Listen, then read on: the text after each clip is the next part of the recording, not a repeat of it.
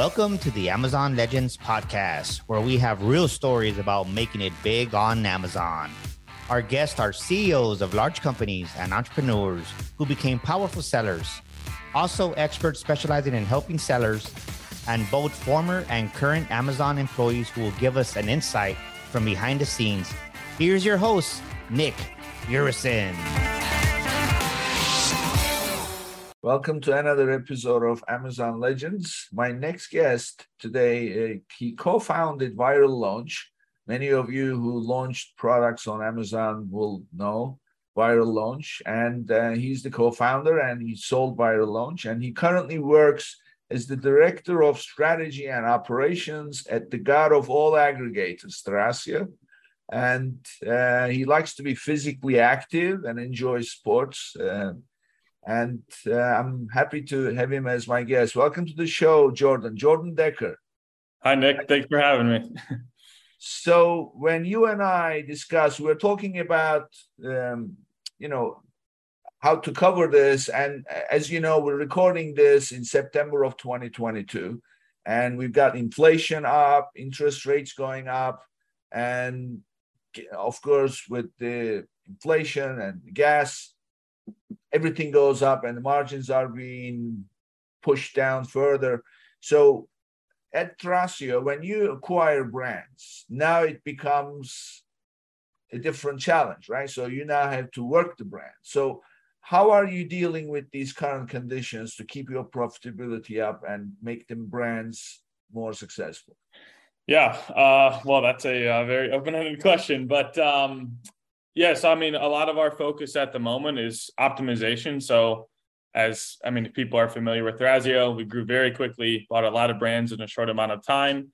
Naturally, operations are going to, you know, lag to some degree um, because you're just hiring a lot of people, right? And so you don't have all the systems and processes in place.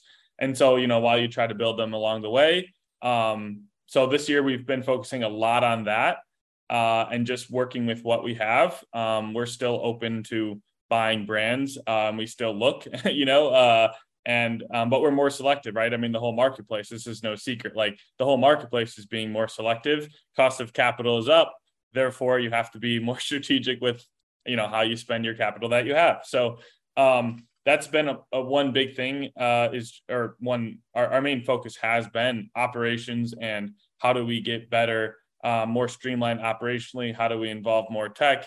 Um, how do we i mean reporting right? I mean you have omni channel uh, you have supply chain stuff right? We buy a brand and there's a lot of warehouses that are you know different 3pls that inventory is at right? Well how do we manage that right? You have one brand um, you might have five different you you might use one 3pl but you might have five different warehouses around the country that you have inventory in. Well now imagine buying you know a bunch of businesses who don't use the same you know 3pl and now you have inventory all over the place, right? Then you layer on um, the cost of shipping, you know, containers and, and trucking and, and all and the, the, delays and stuff like that. So really just trying to optimize uh, what we have and the operations we currently have um, that, you know, ultimately impact the bottom line. So um, whether that's so, supply chain or logistics yeah. in the focus. So what I'm hearing almost maybe not exactly like that, but uh, almost like hunkering down and trying to make sure that the businesses operate much more efficiently and much more profitably while still being open, but so much not so much like before. Yeah, exactly. Like we were, I mean, candidly, we were drinking from a fire hose, right? You buy a new business, everything's different. They have employees and customer service and, you know, digital assets. I mean, there's like a million things that go into these things. And so when you buy a lot, right, and you're kind of building that Titanic while you're going out to sea, right? And so naturally there's going to be some leaks, right? Um, and that's well, that's not that's not a good example. Let's not use that example. not a good example. I mean, yeah, I guess yeah. Ultimately, the ship sinks. So you're right. Yeah, yeah. Maybe yeah, a rocket ship that ultimately lands, you know, because yeah. of Elon Musk or something. So, um, but yeah, like that's really what it is, right? Is you're you're uh, building you're building on the way up, and um, you know you want to obviously ultimately land. And so uh, it's it's really been, and we were, you know, we're aware of it, but in the moment, you're just kind of buying and going along. Then the headwind, different headwinds came into into play. Um, there's been kind of a shift from, well, at least from my perspective, from consumer um, um, buying, you know, buying consumer goods to more of experiences, right? So COVID, you know, things have opened up now at this point. So people are now, you know, going and traveling and stuff like that. And they're not spending their discretionary income as much on uh, online, you know, and on boxes. so um, we've seen that shift. Everyone's seen that shift. That's no surprise. And so it's kind of been good timing in a way, at least in my opinion, because um, I mean, it forced us into focusing on things that we needed right. to ultimately focus on that will allow us in the future to scale a lot better. Um, and ultimately, you, you know, you need systems and processes built out so that when we do buy those brands again, or you know, a lot more brands, then we're ready and we're prepared, and we have kind of a much clearer, uh, you know, roadmap or, or um, way to integrate them into our company. So sure. So let's unpack that concept of focusing on efficiency and profitability. And you mentioned right at the beginning optimization. So, in your approach to let's take one brand at a time. So, obviously, you apply that across the board. Um, that one brand to optimize the listings of a brand. Do you focus on taking the existing traffic and working on uh, converting better? Or do you work to bring more traffic to it? Uh, I mean, yeah, it really depends. um, what you know, what the brand and kind of what our investment memo was from the get go, right? Sometimes it's like very clearly there's line, you know, product line expansion, right? Where hey, we're launching or we're selling, you know, some product, I don't know, and there's a complementary product that this brand doesn't currently offer. So then in our thesis, we would say, okay, well, we would obviously want to launch something like this because we can cross sell or or whatever, right? There's going to be some sort of halo effect, et cetera. So sometimes it's that. Sometimes it's yeah, driving more traffic. Usually it's, I mean, it really depends, right? At a certain point, optimization is yes, you have to always kind of keep your eye on it, but you can only optimize images so much, right? And it's kind of all just marginal um, improvement, right? And I mean, even just attribution or, or isolating factors, different statistics, whether that be click through rate or conversion share, whatever the case may be. Um, it's very tough with Amazon, right? You can't just like, um, you know, oh look, conversion share went up. Clearly that worked, right? Well, yeah, but what was the comp? You know, what was comp- competition doing? Was did some key competitor go out of stock? Or did pricing change? The pricing environment change in the market? Was there a deal a day? Whatever. Like all that stuff you have to really consider if you really want to start making a reasonable conclusion. So personally, I looked at I I look at optimizations as um, directional uh, guidance in a sense where I don't get too caught up in like oh we're a little bit down or we're, we're a little bit up. We got to change our whole strategy right? Like you're going to go crazy doing that on amazon. Um, yeah, and, yeah. and so there is definitely diminishing return so yeah you can only optimize it, optimize the listing so much. Um, i think once you get to a point where you feel like hey you know this is I feel like I'm well optimized, um, which is very subjective. I understand that, but um, once you get to that point, I think you want to ultimately just look at the search um, uh, search volume on, on terms and kind of what trends are generally happening, and definitely stay in tune with that. But beyond that, I wouldn't I wouldn't get too caught up in the you know oh my keyword ranking is down on this term. I gotta you know whatever run this new PPC campaign right like you know, you, then you're constantly not, you're kind of working in the business, not on the business at that point. And I think your focus is probably better spent in other areas like either other channel expansion or new product launch, something like that. Um, yeah, because again, a lot of these sort of optimization tech, uh, techniques or SEO optimization, all of that is like there are there are diminishing returns at this point on Amazon. Right. In the past, it was very much different, but now it's it's shifted a lot.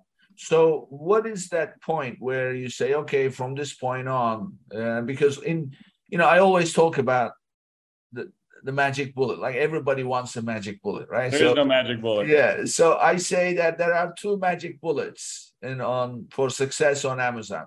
It, it, even though it's not just a simple thing, but those are the things that that that you would you would focus on and track numbers. The first one is your click through rate. So, whatever keywords you're targeting, what is your click through rate? If you increase your click through rate, you're bringing more people to your product page. So, focus on that. So, if you're not getting the numbers that you want, uh, or you're not satisfied, so maybe you're targeting the wrong keywords. Maybe something is going on there, uh, or the keyword maybe the popularity is gone, whatever. So so watching that click through rate is is one thing that I always recommend, and the other is the conversion rate on the product page. So if your conversion rate is up, uh, or I should say, if your conversion rate is satisfactory, then fine. If it's not, then you you should work on it because there is a, a minimum that you should achieve. So, uh, would you agree with that approach?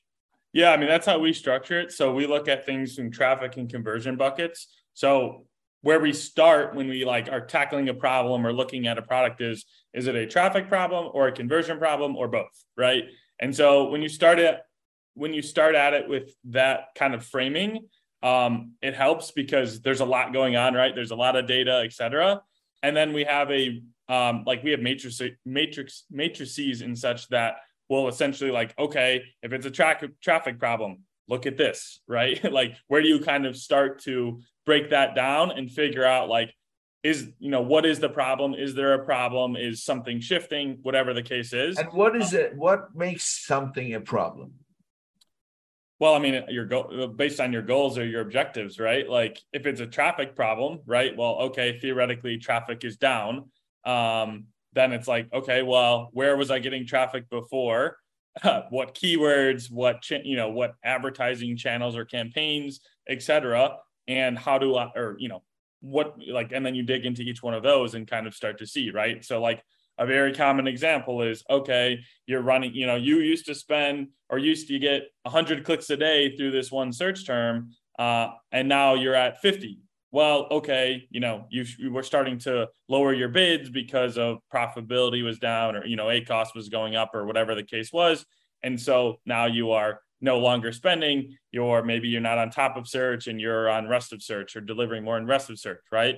Okay well now you have to go in and work with well internally at Thrasio we have a whole PPC team. So a brand manager would work with a PPC partner and they would say like hey uh, you know like we're noticing this or you know my traffic's down I'm seeing my clicks are down PPC partner would dig in and they would you know theoretically come up with this oh hey this is what I'm seeing you know we're spending a lot less in these areas what do we want to do right and then it's becomes a question of like okay, do we want to continue to hit that velocity? Do we want to scale back? Do we want to look for other opportunities like to like sort of reallocate that capital? Um, so, you know, then it kind of ultimately leads into execution of like, well, what do we want to do about it? If we're not okay spending at that level, what are our options? And then you kind of explore every option. So let's see. So what what I heard you really describe is you should track traffic for the keywords that bring visitors to your page. Yeah, you really want to understand where your traffic is coming from, right?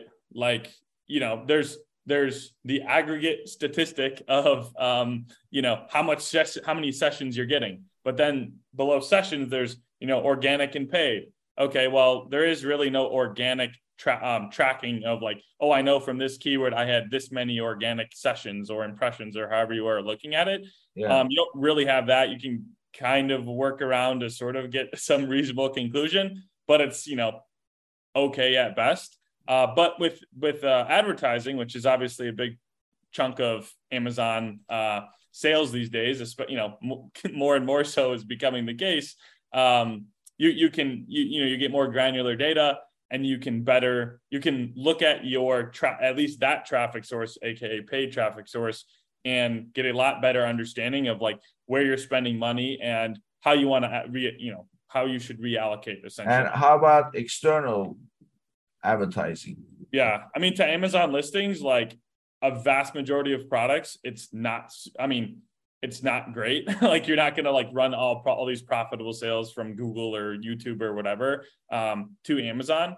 Um, but we have we have partners uh, we have affiliate partners. We have um, different other assets we have, uh, except and just yeah, just different partnerships that allow us to run deals. Whether I mean maybe we're trying to liquidate a product, um, maybe we're trying to just run profitable sales, but we're trying to obviously have you know some sort of spike in sales or whatever the case is. So um, that's definitely a viable uh, option. I mean, I love affiliate partnerships personally. I think it's some of the best ROI you can get. The challenge is like you know, I think everyone understands that to some degree. And the question is like, okay, well, you need that partner to want to work with you. And frankly, your product has to be unique ish to some degree. I always make the analogy would someone buy uh, a set of toothpicks on a, from a Facebook ad?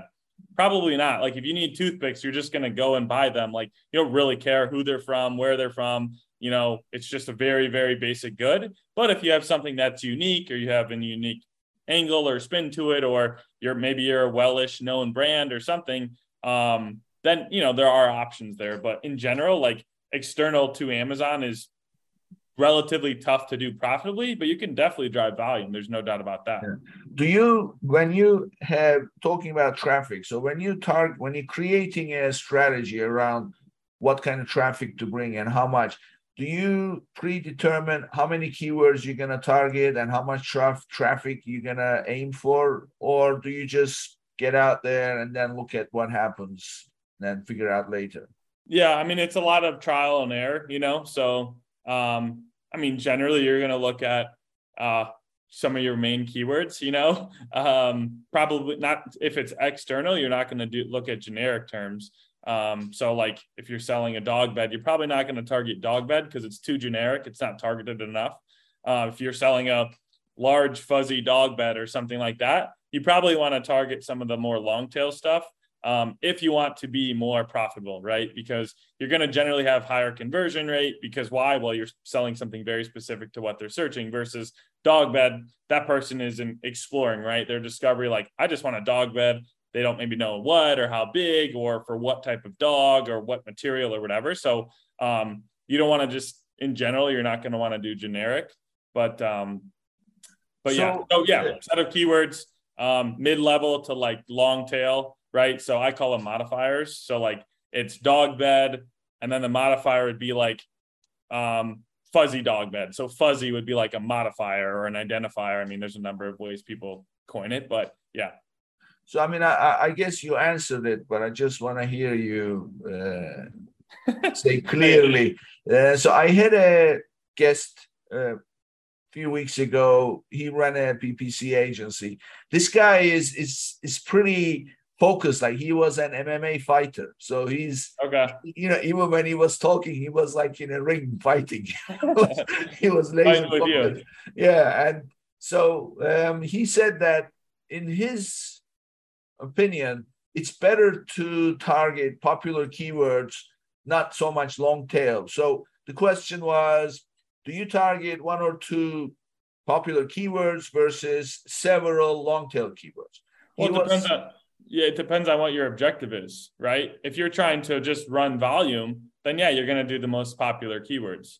But in my opinion, I mean, just if you just think of it logically, right? Think of someone going to Google and you're selling a dog bed, right? And if your ad pops up, you know, sponsored ad, Amazon listing, dog bed, whatever, like someone searching dog bed, I mean, just go look at the Amazon traffic and how that flows, right? Your conversion rate for dog bed is going to be lower than it will be for something more long tail, right? So, um, and you know, that's what everyone naturally is going to target, right? You have all the dog bed people who probably want to go after the dog bed terms. Why? Because the volume's there. It's no surprise. So if you get a little more long tail, I'm not saying it has to be, you know, fuzzy dog bed with black liner for you know golden retrievers right? Like not we're not talking that long term long tail but i think there has to be some sort of unique identifier at least.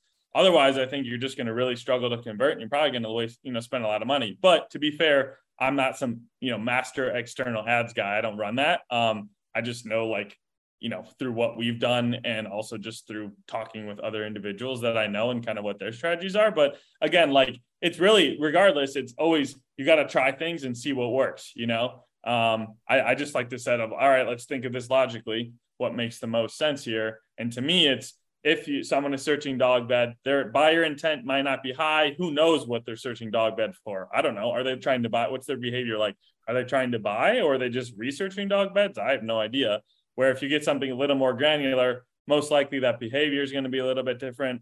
Um, so yeah, that's just my two cents. But again, I'm not the Google ads yeah. uh, or you know external ads professional here. So, what is a what is a good uh, monthly search volume if you have a number to target for a keyword that makes that keyword worthwhile to spend time and money on? It's all relative, right? I mean, there there's really no right or wrong answer here. Um, uh, I mean, I would personally like for a vast majority of products, it's going to be a small percent of your overall ad spend. I can tell you that. Now, in terms of what terms to specifically search for, um, because uh, you know when we are building, yeah, when we're building listings, we're looking for keywords that will be viable to make part of the listing, and so usually the filters that you set is anything between 500 to say maybe 10,000 monthly searches. Yeah. Uh, those search terms that are like 100,000, 200,000, uh, it's just pointless because so, so much traffic, you won't get much. Well, what would you say? Is that a good number to aim for? Well, I mean, first, before I even dive into any of these numbers, I would say, well, you really have to understand your keyword market. Is it a very, is it very narrow, right? Meaning there's a small percent of keywords that make up a vast majority of the uh, the searches. If it's that, right, like I'm guessing, I don't know, but I'm guessing like toilet paper is a pretty narrow keyword market, right? There's probably not a million different long tail toilet paper terms, right? It's very basic commodity, um, you know, not crazy there. But something that's like dog beds are, I'm sure, pretty, uh, you know, wide in terms of variety, right? People mention their dogs in the dog bed and size of the dog and material and who knows what else memory foam and not you know whatever right? Like there's a lot of that going on. And so um, i think before you you can even consider like what's a good keyword volume to target um, i would look way more at what is the reality of this keyword market right? And then based on that kind of narrow down like so what you said of hey the most generic term but most probably most search term um, how much do you really want to target that? Now, if your product is a market leader, then you can start to dive into that and you're going to be able to convert because you're a market leader for a reason, right? You got more reviews, better rating, better offering, whatever the case yeah. is. Um, but if you're like a newer product or you're like, we'll just say, I don't know, not in the top 10 in your subcategory, it's very low likelihood that you're going to have any amount of scale to spending on terms um, that are if, if we're talking about amazon uh, ads or you know amazon internal ads. Yeah. um, there's a very low likelihood that you're going to be able to scalably drive much traffic from those terms. Um, and a lot of times people get priced out of them because think they're competitors they want to maintain their position and they have let's just say they're 11th in the subcategory they have 10 people above them who are more than happy to buy that traffic uh, if they can convert better. Well they're probably getting lower cost per clicks. They're gonna be, they want to defend what they have. They're they're probably okay um, defending and you know having break even sales or maybe losing a little bit of money on each of their ad sales because they want to defend and not lose that you know their market share. And so you come in and you want to outtake them. Well, they already have an advantage on you. So unless you're willing to outspend them, you're probably sure. not going to get that traffic. And so you really have to like understand that that's the reality and commit to like do you want to enter that fight or not? Because you know it will ultimately be a fight. This is how cpcs get going is you go above them and they go above you and this is right. a way it's like fighting the buy box right? Yeah, exactly exactly. It's this, yeah it's very similar. So what is a good conversion rate you look for? Uh If it's well, again, it depends, right? If you're a higher price product, or it's like a higher type price type of product, or there's a wide range of um, options. So, like if there's fifty dollar options and four hundred dollar options, um, the conversion rates are probably going to be uh, a bit lower, right? Because people the people are probably more discovering, um, like, well, do I want the forty dollar one or do I want the hundred and forty dollar one? Well, you know, maybe they don't necessarily know, right? And so they're going to search around a lot. Naturally, conversion rates are going to be lower. So for a market like that, you might be at 10 or 15%, it's like pretty good, right?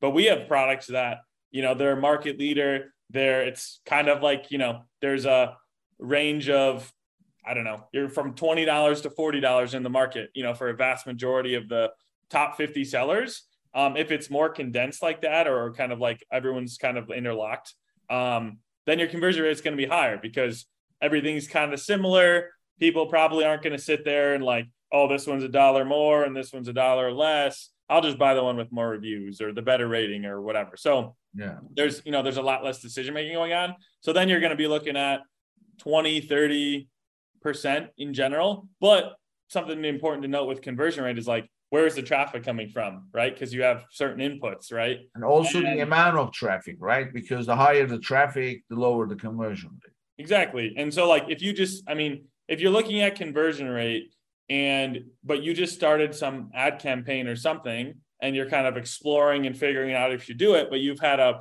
50% increase in sessions in the last week, you know, your conversion rate can go all over the place. It can go up, it can go down, but most likely it'll probably drop unless that traffic was really targeted. And again, it depends on the source, but like if that traffic was very targeted, then okay, your conversion rate could theoretically go up. But for the most part, it'll probably stay the same or could go down because you have so much more traffic and that traffic isn't like warm yet. You're not sure if it's warm, hence why you're trying it out, right? you're thinking it's going to be warm traffic or AK, you know, it'll convert, but it might not. And so um, I I like, I mean, it's important to w- watch conversion rate, personally, I don't like put too much weight into it. Again, I think conversion rate is a directional statistic. I think you look at it, I think you see trend over time. But because there are so many inputs and things going on, yeah, it's gonna be very tricky to like. I would not be making too many decisions based on, oh, my conversion rate is down three percent week over week. I'm, you know, oh, I got to do something, right? It probably is just general market things happening. Um, and this is where understanding what your competitors are doing and how that impacts you and what you're doing and how that impacts you. That's why that's so important because, you know, some people will just look at conversion rate and think, oh, I went from 30% to 25% week over week. I must have a conversion problem. That's not why, you know, I'm that's why I'm not retired on the beach yet, right? and you know that that may be true, but if you're a product that's been around for a bit and like you kind of are, you know, established in the market to some degree, it might not be like you might you should maybe just sit on your hands, right? You might maybe it's just like, oh, the next week it'll go up to 28%. And now it's like, you know, you're kind of like establishing that meme. so um, so yeah, that, that's my perspective. Well, it's just looking at the number is not enough. You need to track the numbers in together with the events surrounding the numbers. So if yep. and also those events are internal events, external events. Like if you've changed the picture, maybe you, you started uh, increasing your paid advertising or whatever those things are, uh, you need to be somehow tagging them as the numbers are coming in so that you can see. And then there are the external events. So if you do a good job tracking your conversion over time, and you are able to tag the events that influence those that were originated by you, then the only thing left is the external events that you never know. It may hit you in the face, right? So yep. uh, things happen, but at least you can narrow it down to to the, the fact that it was an external event, and then you can go on Facebook groups or whatever, and then ask anybody is experiencing, and you'll very quickly find out that something is going on, and that yep. it's Amazon wide, or it could be your category. So, okay, that that's great. So you you at the beginning you said look we, we want to make sure so the question was how are you managing the current conditions to be more profitable? You said okay we focus on optimization so i wanted to cover optimization. So now let's move on to inventory. So uh, you mentioned the the fact that you may have multiple warehouse. Again we're talking about one single brand and they may be using 3pl um, and they may be using just their own warehouse or a combination of both. Sometimes um, FBA takes time to receive the inventory, so they start shipping it themselves. So you have, at the end of the day, you have inventory in multiple places. So, and as we know that running out of inventory is absolutely to be avoided because it will cost you ranks and whatever. So, how are you managing your current uh, operation so that you never run out of inventory? And give us the, the, the context of shipping from one location versus multiple. What are some calculations that that you are allowing in the process? Yeah um, i mean i can only speak at it at a high level because i'm sure, not a yeah. that's all we guy.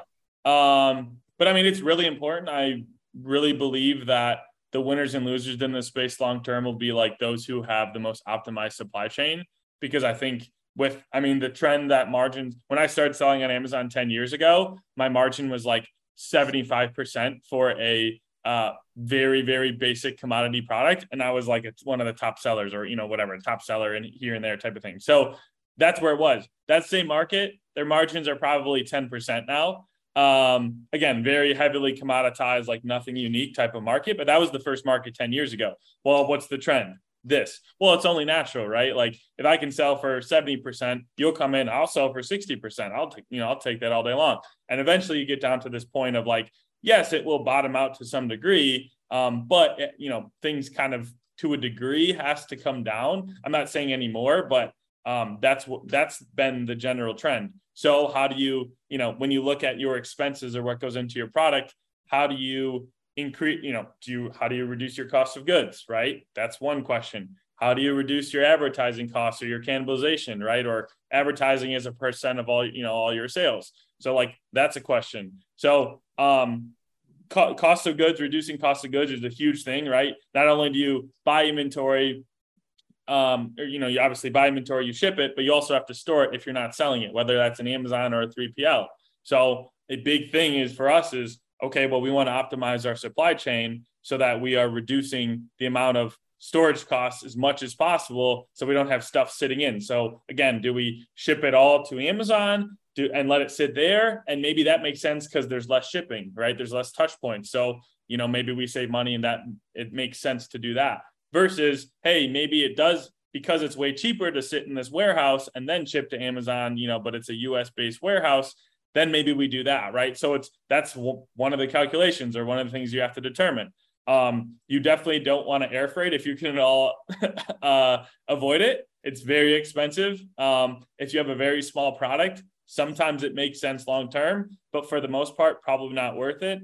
I know some people will, um, and by some people, I just mean like Amazon sellers in the past, they've expedited inventory and they ship some via air freight. Um, to, to get it there so they don't run out of stock. Lesson, I, I, I personally, I believe, and I don't have data to back this up, but I believe in the past it was a lot more harmful to run out of inventory uh, for a long period of time than it is these days. So personally, I would generally elect to uh, run out of inventory than I would to expedite inventory, kill your margin on that set of inventory or probably that whole PO to begin with.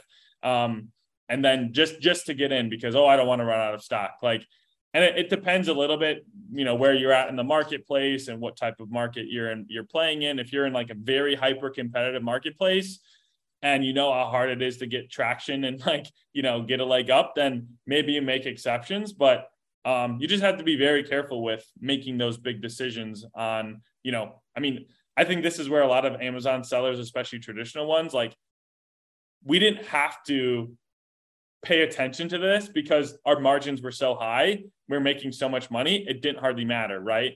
Um, and so no one sat there and really took the time to like, okay, like what makes the most sense for me and how do I plan? Um, and of course, things are always going to happen that are out of your control. But for the most part, it's really a planning exercise um, and you know how well can you demand plan right so like do you know what type of deals you're going to run right so we demand plan. So all that is is hey we determined for the next x amount of time we'll just say three months how many do think we think we're going to sell right of this product? Okay it's a thousand units. All right so that's our demand plan where says we're going to sell for you know we're going to sell a thousand units. So we need at least a thousand units in amazon available for the next three months well, okay, where's our where's our inventory now? Do we have to place a PO? Do we have stuff sitting in, you know, in the sea somewhere, right? Do we have stuff in the 3PL warehouse? What do we have at Amazon? And all of that stuff kind of goes into the overall picture of like, hey, we're planning on selling a thousand units. So now how do we best kind of balance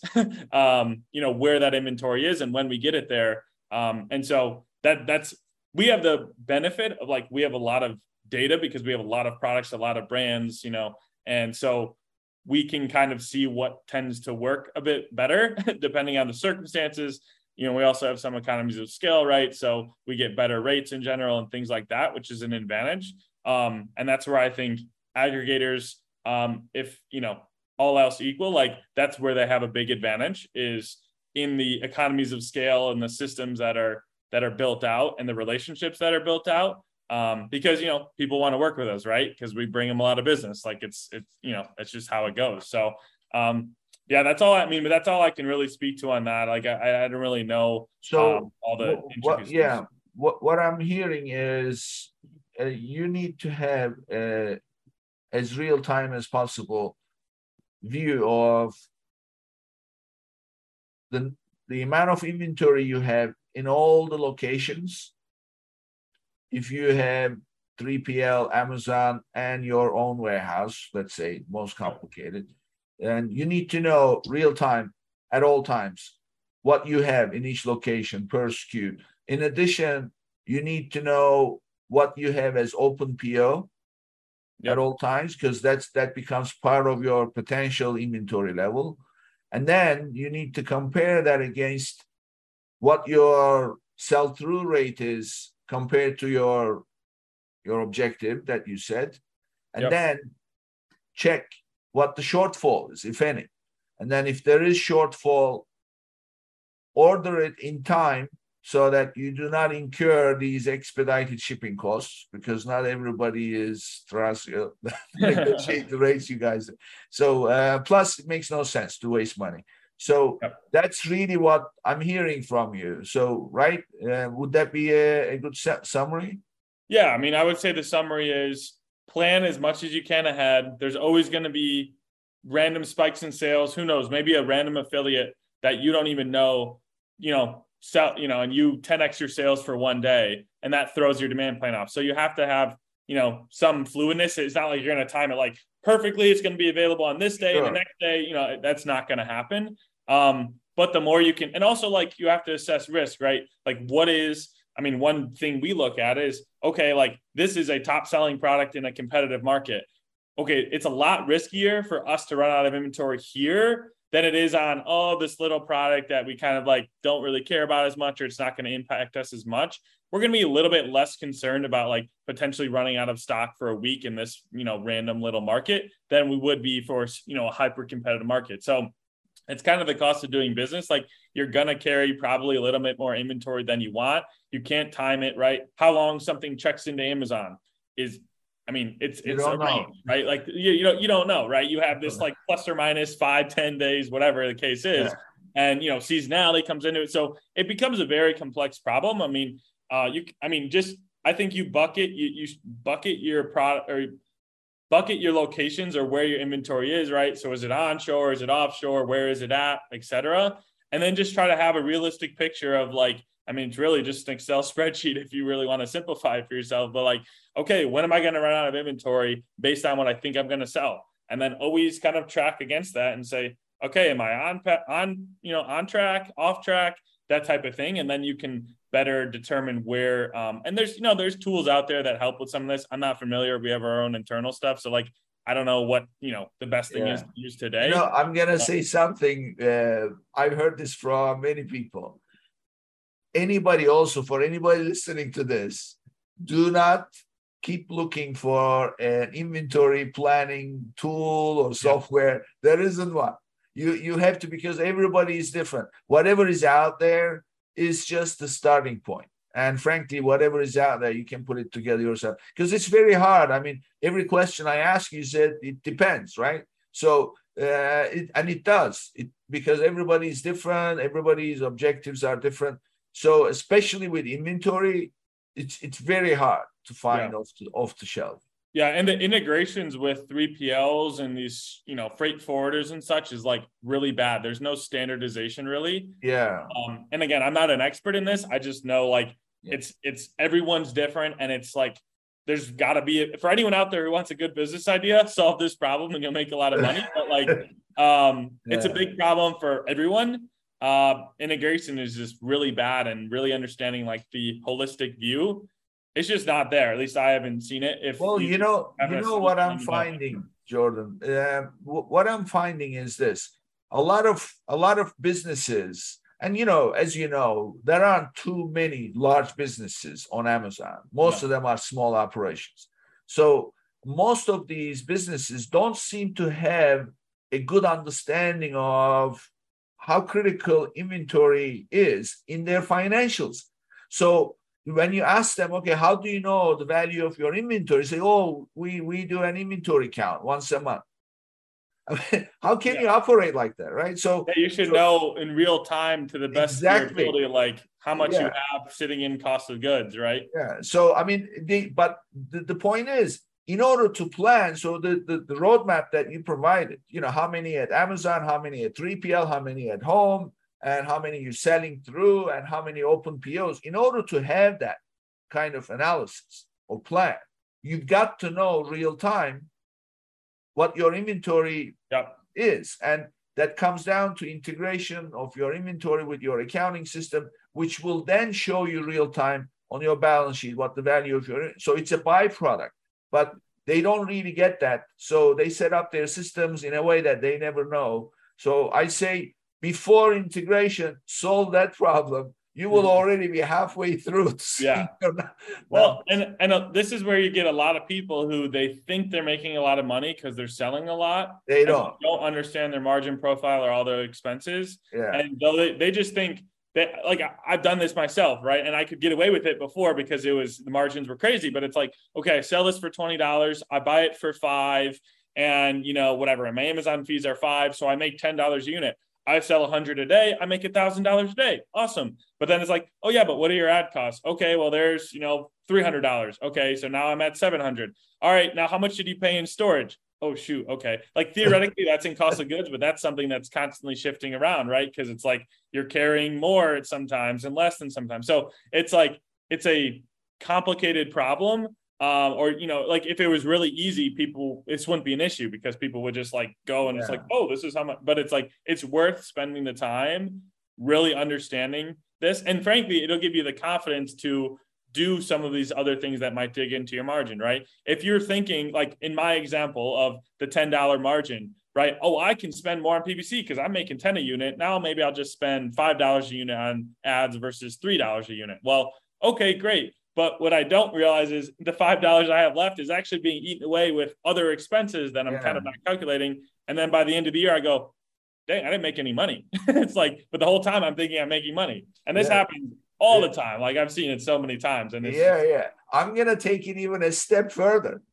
So so let's assume, take your example, you're making ten dollars a piece and you're selling a thousand pieces a month, let's say. Okay, so that's ten thousand, right? So in your mind, you made $10,000 net profit. So let's assume that those calculations got factored in and you have another $3,000 cost, let's say. So yep. you're down to 7,000 a month. So you're thinking, okay, I'm making $7,000 a month. That's a, that's a pretty good number. So I say, okay, how much inventory are you carrying to make that 7,000 a month? They say, well, usually about $30,000. So now you have to make money for four months without taking a penny out of it just to finance the inventory that you are carrying yep. in order to continue making that 7,000. So that is the killer because that's when I say to people, you know, do you ever say to yourself, I don't understand, sales are up, our margins are good, we're making money, but we never have any money in the bank. yeah. That's exactly. the reason. So yep. that's a ratio as a metric that I always keep an eye on. I call it liquidity ratio or inventory liquidity. I don't know what, what you would call that, but uh, I mean, there's is, cost of capital, there's like net present value, there's opportunity cost, right? Like, is that 30,000 sitting in that inventory for that product? Is it better spent elsewhere? Is it better spent on marketing or, or, or, a new product or whatever the case, or investing in the stock market. I don't know. You know, like if you're just a small mom and pop, you know, person, it's like, is all this effort worth it to like have yeah. all this money sitting in here, all this risk, and that's relative, but like risk, I mean, it is inventory, it's sitting there. You invested the money, you can't just go like return it at the store, you know? Um, so like, you know, if, if if something happens, you know, oh now I got to blow out my inventory. Well, now I just lost five grand, ten grand because you know whatever happened or i ran out of marketing dollars or now i'm taking out risky loans high interest loans yeah exactly. continue my marketing spend and it, it spirals down. So just you really got to understand your numbers um like very much because i mean if you're you're probably here to make money you're probably trying to make money on amazon. I don't think this is a charity. So like you're trying to make money uh, it makes sense to best best understand your inputs to the best of your ability, and it will give you the confidence to operate um, and to make some of these like bigger decisions on like, do I want to do that deal or not? Do I want to push? Do I want to spend on that specific keyword or not? Do I want to get in that fight or not? Um, and if you understand your numbers, you're going to have a lot more confidence, and you're not going to get caught at the end of the year of, oh, I lost money or I didn't make any money, and I thought I was making money this whole time. Exactly. And it's like, well, you probably should have just had a job and not done this Amazon thing because you know you would have made way more than you know what you just did. So yeah. So uh, Jordan, this is uh, great. I I want to ask you one of my favorite questions, uh, and you are the best person to answer this really because you're operating many many brands in an organization with clearly defined roles and responsibilities. So what does it take to be successful on Amazon as a team? Describe for us the roles and responsibilities that Amazon sellers should uh, identify and put on the table as yeah. something that they need to do. Uh, give us your yeah. take on it. Yeah, this is a very interesting one. So, I mean, I think that a single Amazon seller, right, a mom and pop, you know, maybe it's a one or two man team or couple or whatever the case is, um, they have advantages, right? Because they're doing a lot of all these things. They're in the weeds. They have to figure this stuff out they understand the business a lot more. They understand their costs or their inputs that go into it. Um, but they have to do a lot more, right? They're kind of a one man show. There's no one there to sort of outsource. I mean, there's obviously ways to outsource things, but like they're kind of responsible for everything, right?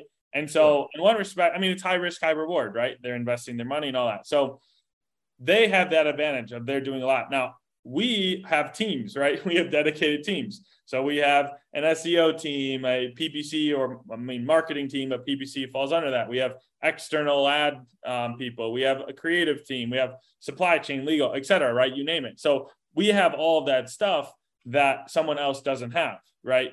Um, but we also have expenses that other people don't have, right? We have offices, we have, you know, you name it, right? And so it's it's different. So a new, you know, or like a small seller, they're nimble, they're they have lower overhead, um, but they also are sort of required to to learn some of these other things, which is going to take you know more time. So uh, in terms of like operating a business, like it's a very interesting question. I'm a very big believer that um, you, I think if the moment the moment you take yourself out of the weeds of the business, looking at data, looking at keyword trends, etc.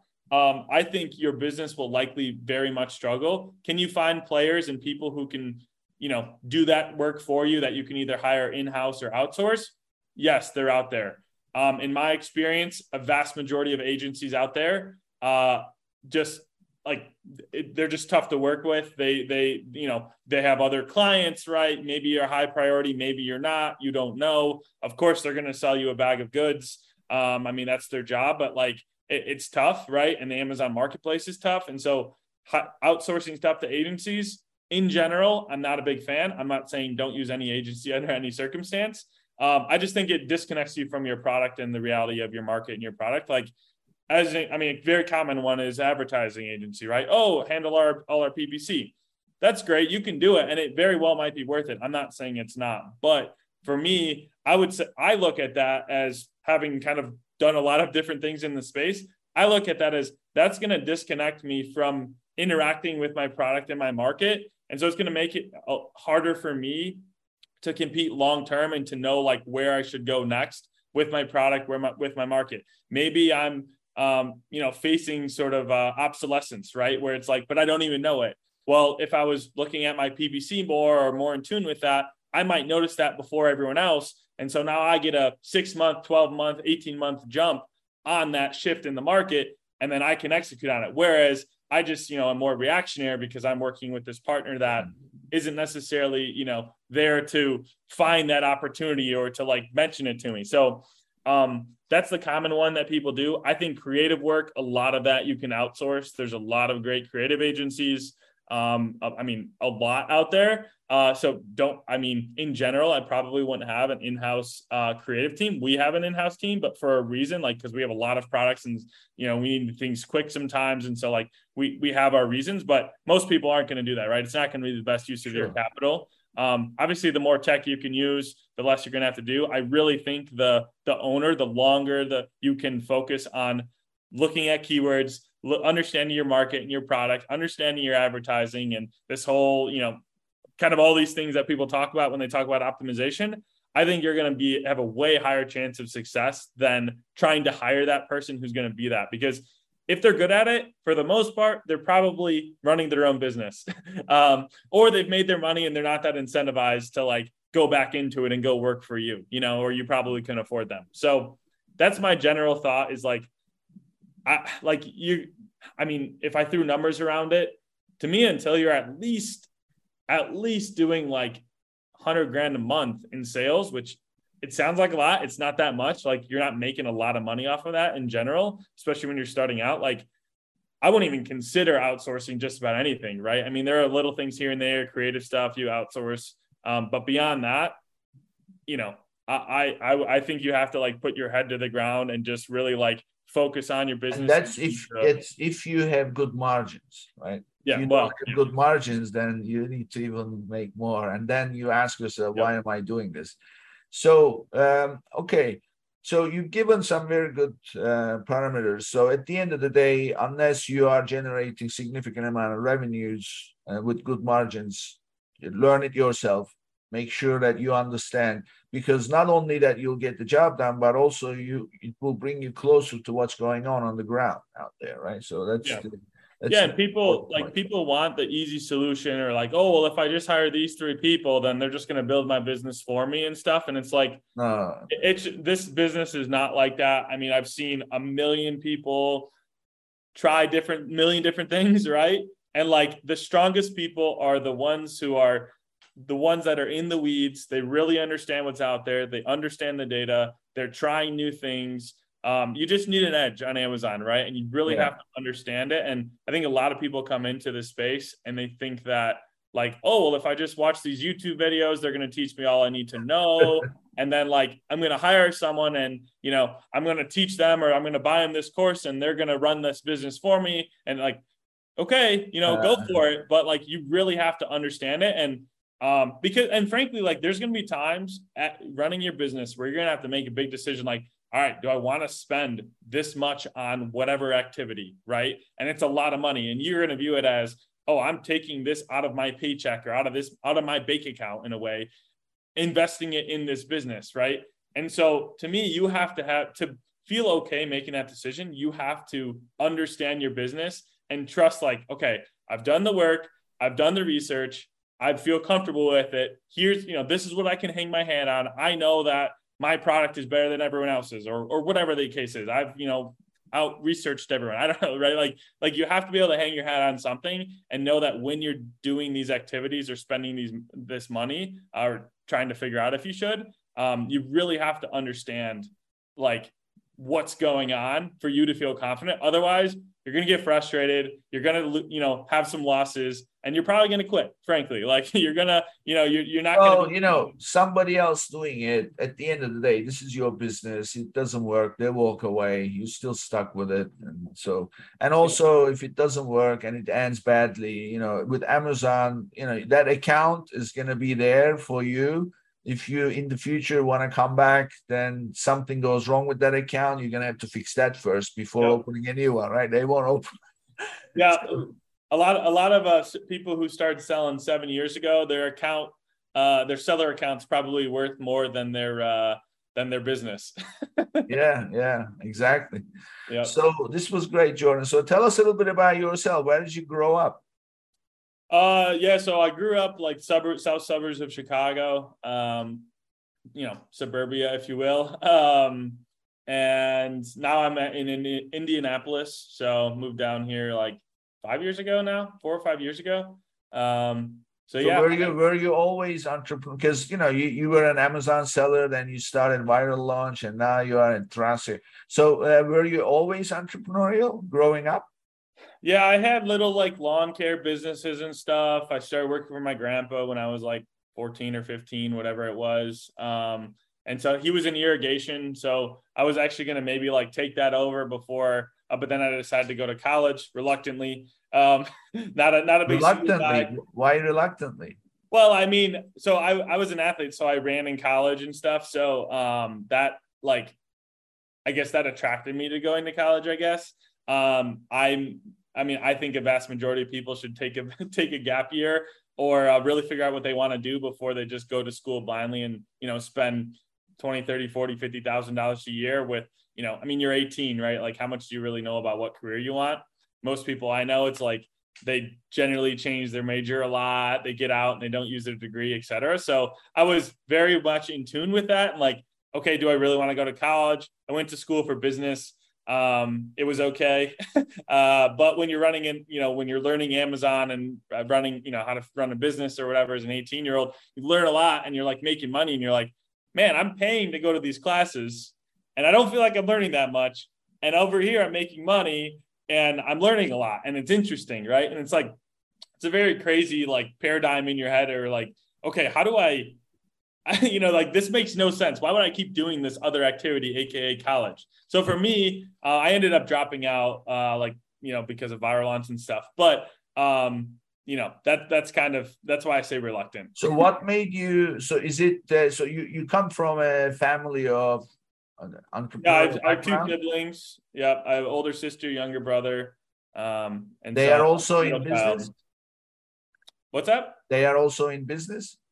Uh, nope, nope. My dad's in insurance. My mom uh, was a beautician. So yeah, no, they're not. Not. It's just kind of me. Uh, just being. So what gave child, you this entrepreneurial? This this what gave you this entrepreneurial interest? It's a good question. Um, I'm kind of against the grain kind of guy, and so you're a rebel. Uh, yeah, a bit. Um, I, I'm always like, I always toe the line of like getting in trouble, but I generally don't get in trouble.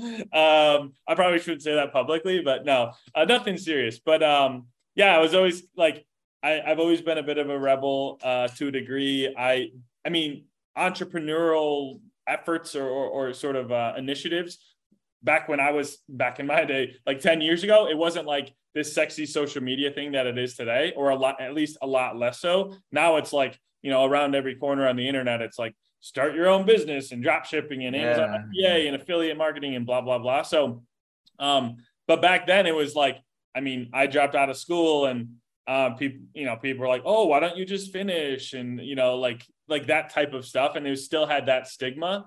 And I think it's a lot less so, but I mean, now it has a different stigma, probably. So you but... mentioned your you work for your grandfather. Yep. So he had a business. Yep. So uh, he had a business, but your father went into insurance. So he didn't. Uh, was that so? You had a good relationship with your grandfather, I assume. Yeah. Yep. Yeah. My uh, my grandpa is probably the hardest working guy ever. I mean, he's still alive, but um, that I've known. Like he he would he how he started his business is uh, he was working at Ford Motor Company, so he was like on an assembly line, you know, putting parts together or whatever. And uh, he did that for 20 some years. And then while he was doing that, though, he started his irrigation company, which is just like lawn irrigation, nothing crazy, but you know, underground.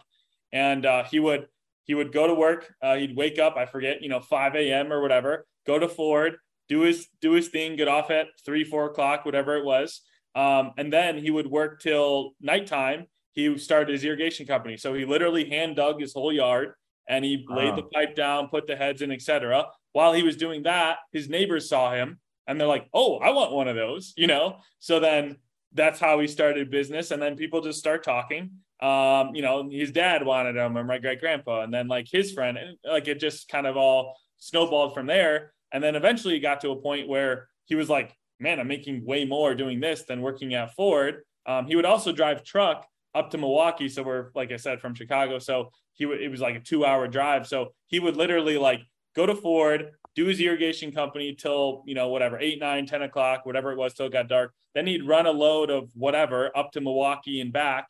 Um, and then he'd, you know, get up and do it all over again the next day. And so eventually he cut that out. He gives me the story of he's like, I knew it was time to stop doing the whole truck thing and working this hard when uh, I would wake up in another lane driving this big semi. oh my god! Yeah, that's probably a good decision. I wouldn't be here today if it was was for that. So, um, so anyways, yeah, he, he and then he went full time with that. He never spent one dollar on marketing uh, for thirty four years or something. Um, it was all word of mouth. He constantly turned away business, and it was just because he worked hard. He went the extra mile. Um, he would like pe- people would uh, you know, have little issues like, oh, this head isn't working or it's spraying on my driveway or whatever, right? Maybe the lawnmower, a lawnmower hit it or something. And so he would like be going out to dinner with my grandma for that night. He's done working and he would just stop by and quick make an adjustment and do that. So it was like just the little extra stuff um to me is what really i mean just being honest he was just very honest. Yeah. he went the extra mile and so would you say maybe i mean since your siblings are not in business your father was not in business but your grandfather and you speak very highly of him maybe uh, you following in his footsteps? Yeah i think so a little bit. Um i was gonna take maybe take over that company. The type of work i wasn't like super excited about it. I mean i like i mentioned i i did it i worked with him and i like helped him in the summers and stuff. So um, I was aware of it, uh, but I just never was like that excited. It's a lot harder of a business to scale um, for a variety of reasons. So that kind of made me yeah. not as interested in it. Um, but it was a great business. I mean, it worked out really well for him. If it wasn't for that, well, I, I think he also built a life around it with values, and and I yep. think that was a much better education for you than.